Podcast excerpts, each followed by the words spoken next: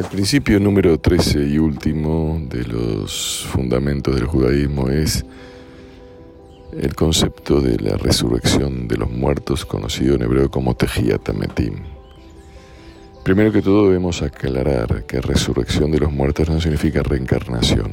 La reencarnación en el propio Maimónides no la nombra, la niega. Eh, Rabbi Abraham Ben Ezra, Rabbi Sadia Gaon se, se explayan eh, duramente contra los que creen en este concepto pagano que provenía de las culturas idólatras y después se traspasó al hinduismo y después algunos místicos utilizaban este concepto para transmitir alegóricamente algún concepto cabalístico, pero no es que se refieren a que existe un, algo como reencarnarse, un cuerpo, una persona en otra, eso va contra los principios de la Torah. Es una creencia popular que fue filtrada en el judaísmo a causa de la incomprensión de los textos de la Ari y del Zohar que nombran la palabra Gilgul y que la tradujeron erróneamente como Itatkut Anefesh, que es reencarnación.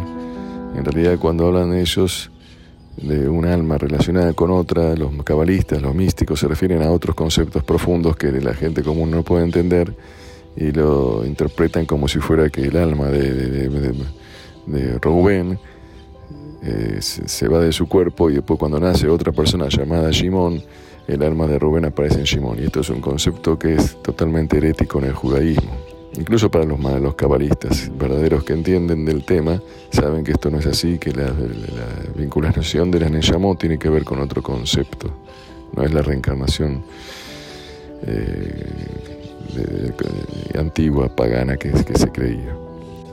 Ahora bien, respecto a la resurrección de los muertos propiamente dicha, es uno de los misterios eh, más ocultos de la tradición judía, pero es una fe transmitida de generación en generación, eh, una fe muy sólida, que es que Dios en algún momento determinado de la historia va a hacer que una cantidad de personas eh, revivan, aquellos que, por supuesto, sus méritos lo, acrediten para este acto que tiene unos motivos eh, a nivel de manifestación de la grandeza de Dios al mundo. No es que la resurrección es el, bien final de las personas, sino que es una actitud que va a tomar Dios para exaltar su grandeza y, traer eh, influencia en el corazón de los hombres a ver semejante milagro. Y sobre esto hay mucho escrito, cuál es el mensaje, cuál es el, objetivo de... Pero no es que esta es la vida venidera según Maimónides, sino la vida venidera es un mundo espiritual. Solamente que va a haber una resurrección y después se accede desde la resurrección, las personas van a acceder a esa vida eterna venidera y espiritual. Es verdad que hay otras opiniones que dicen que, la vida venidera está conectada con esta resurrección. De todas maneras, eh, la creencia esta es que Dios en algún momento determinado, por algún motivo determinado, va a revivir a una gran cantidad de personas dignas y esos son los que van a existir después eh, eternamente. Y en ese transcurso de vida, según Maimónides, van a poder eh, mejorar y reivindicar muchos asuntos pendientes que tuvieron en, su vida anterior. ¿Cuándo va a ocurrir? ¿Cómo va a ocurrir?